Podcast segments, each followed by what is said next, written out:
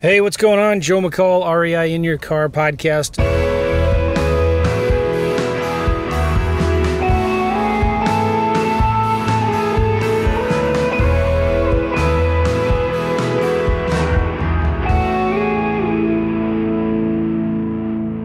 This episode, I'm going to be talking about how you can buy your own personal residence as a lease option. It's a great strategy and I've used it a couple times. I want to tell you all about it. Cool?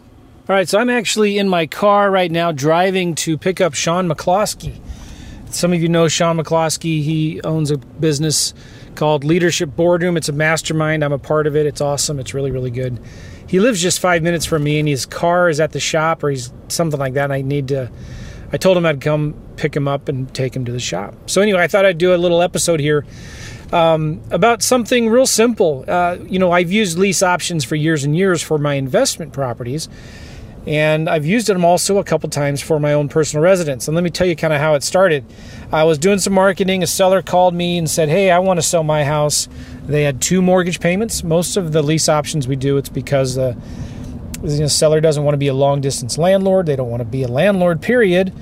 And maybe they have two mortgage payments or something's going on where they want to sell it but can't. Maybe they can't sell it for as cheap as they want to or whatever.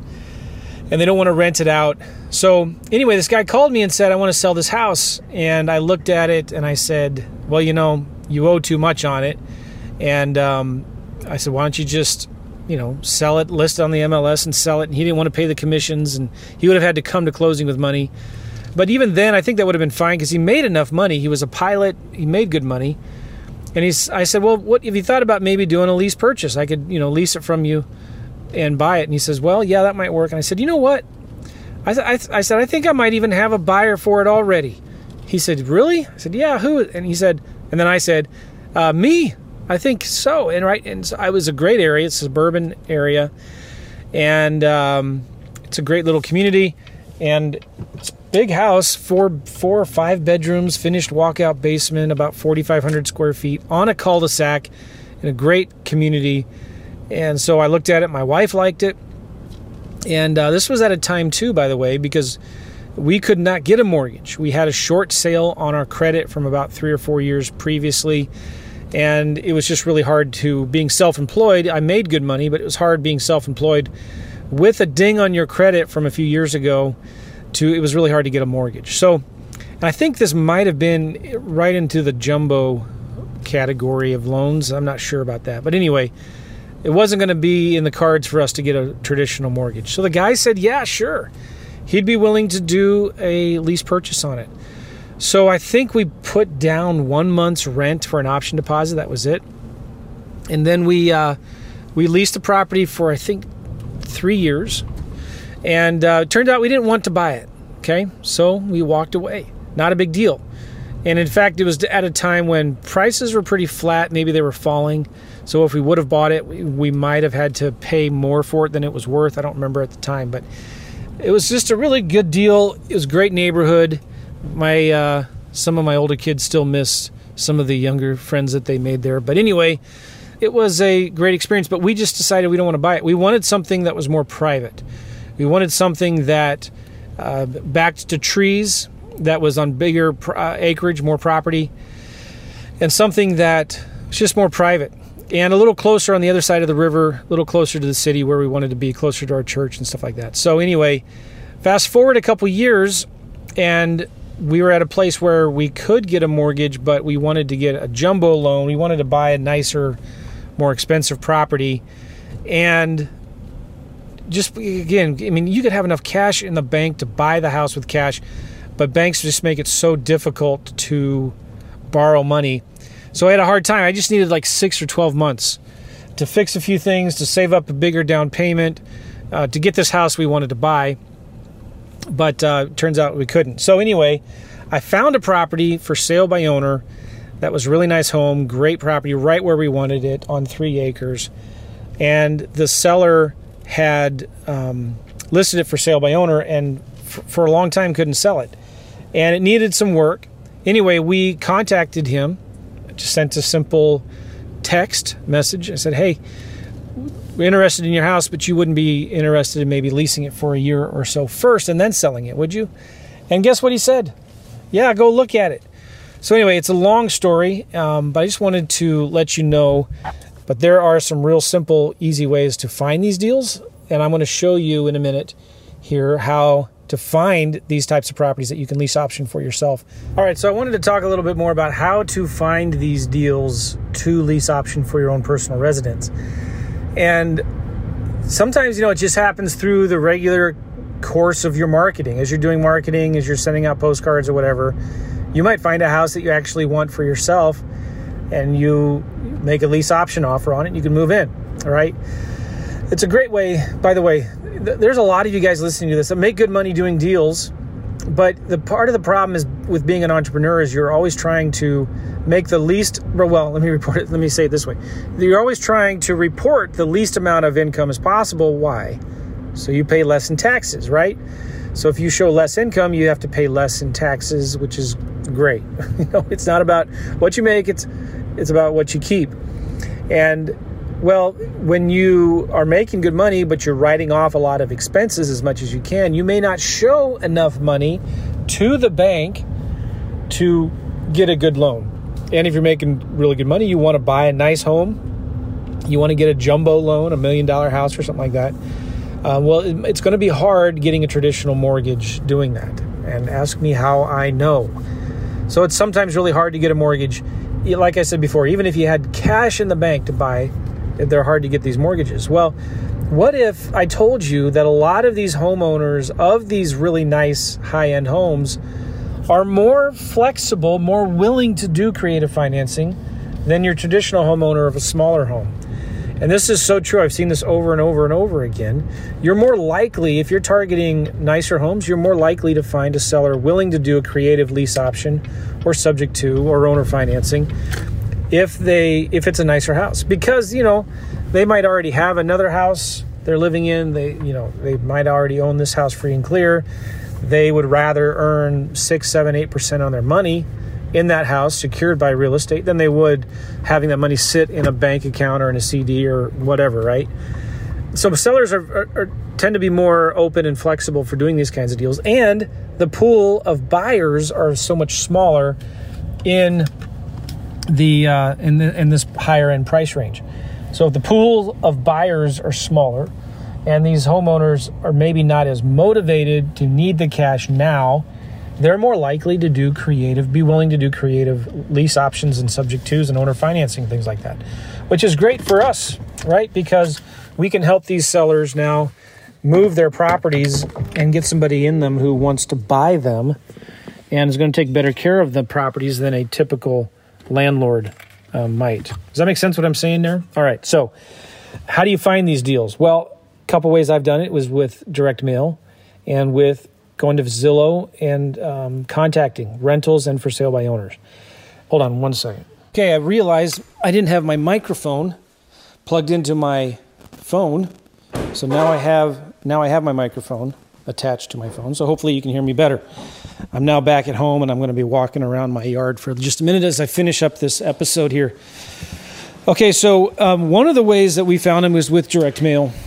And um, what we did is just through the course of our regular direct mail looking for deals, I found a seller that had a house they wanted to sell that wasn't actually what I mailed them on, it was another one. But anyway, the other thing we did that works really well, and I've done this with other people, for other people, is you find a list of where you want to live, right? And for us, we knew we wanted to live in this certain one of two zip codes.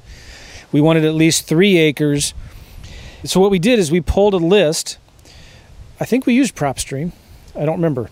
But we pulled a list of all of the people that have owned properties over 10 years in these two zip codes that had at least three acres.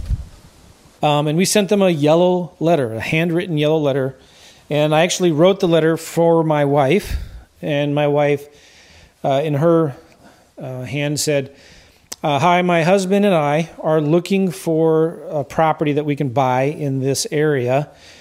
Uh, but we were wondering if you could, you'd be willing to um, rent your property first for one or two years before we buy it. And if you're interested, call me. Thanks. And then she signed her name. And this was handwritten. We did like 700 of these at the time.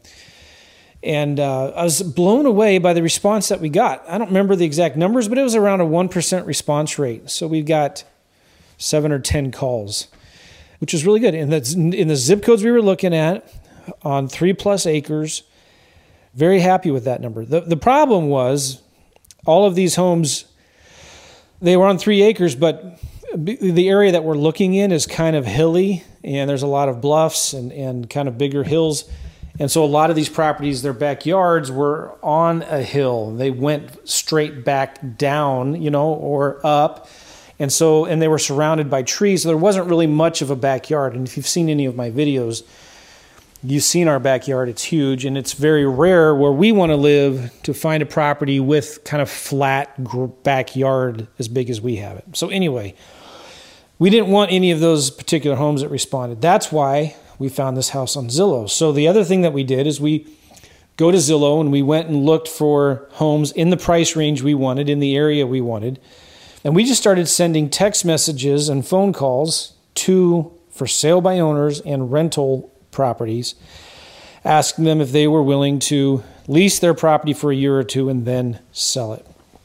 So that's it. And then once you get a seller that says, yeah, sure, maybe, you know, you go look at the house, uh, never once on any of my investment properties that I did lease options on or my own personal residences that I did lease options on, never once did the seller ever check my credit. And which is amazing, right? The other thing I will say too, though, it's different. When when I'm looking for an investment property, I'll very rarely put any money down, right? But when it's for your own personal property, right? you're obviously you and your spouse you're going to be a lot more picky about what you want. You have a lot less to choose from.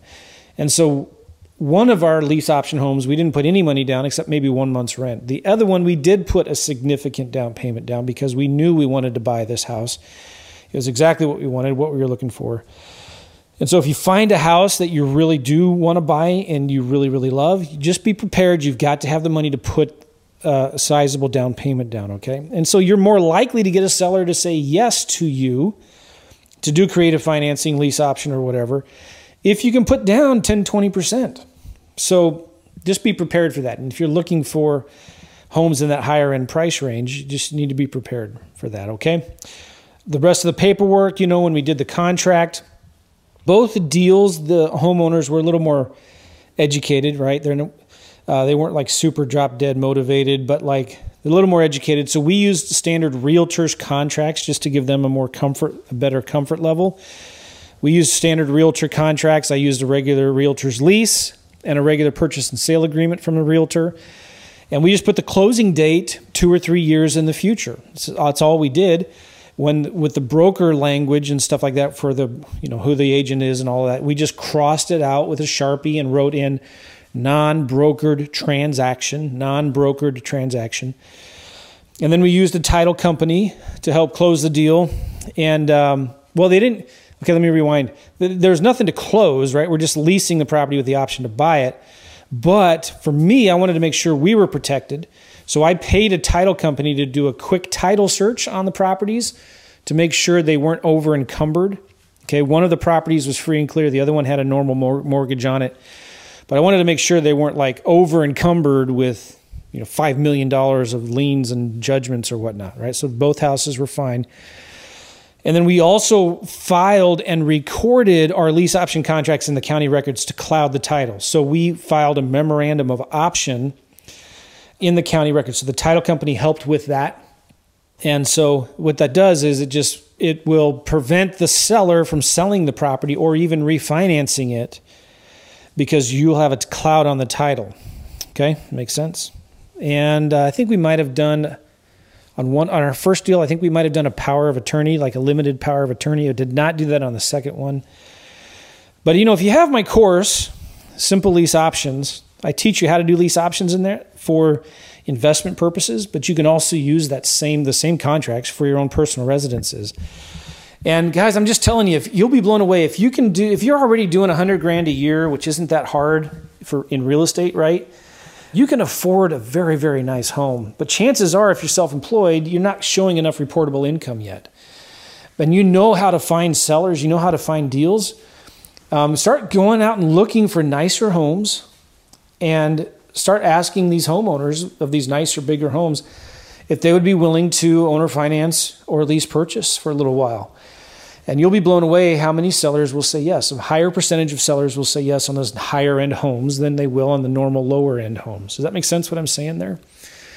And um, yeah, it's cool. I, had, I just it's it's crazy when you when I as I've been talking more and more about this in my investor circle friends, circle of friends, people who make a lot of money, high net worth or whatever. You'll be shocked how many of them actually don't own a house, don't want to own a house, or for whatever reason, because they take a lot of business risks, they have things in the past that prevent them from getting an actual traditional mortgage. How many of them that I'm talking about here are actually doing creative things like owner financing or subject twos or lease options?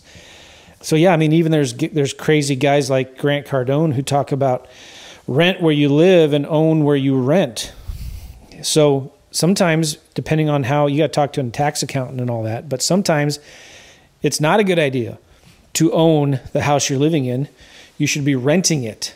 And especially if you can use part of the property for your business, you can write a lot of it off. And I don't understand all of that stuff. But yeah, cool. I hope that's helpful for some of you guys. I hope some of you that are looking to get into a nicer, bigger home and you're feeling like, yeah, you know, I can't get a mortgage that I need right now. There is a lot of opportunity out there on the higher end homes, and you can find some great deals buying them creatively for your own personal residence. I have so many stories of students doing this. And so, hope that helps. If you'd like more information on how to do lease options, I have a webinar where you can go check it out at sloclass.com. sloclass.com. S for simple, simple lease options class.com, sloclass.com. And I, in that, if you go to that and register for the webinar and watch it, I'm, I have a book that I'm going to give to you for free at the end of the webinar.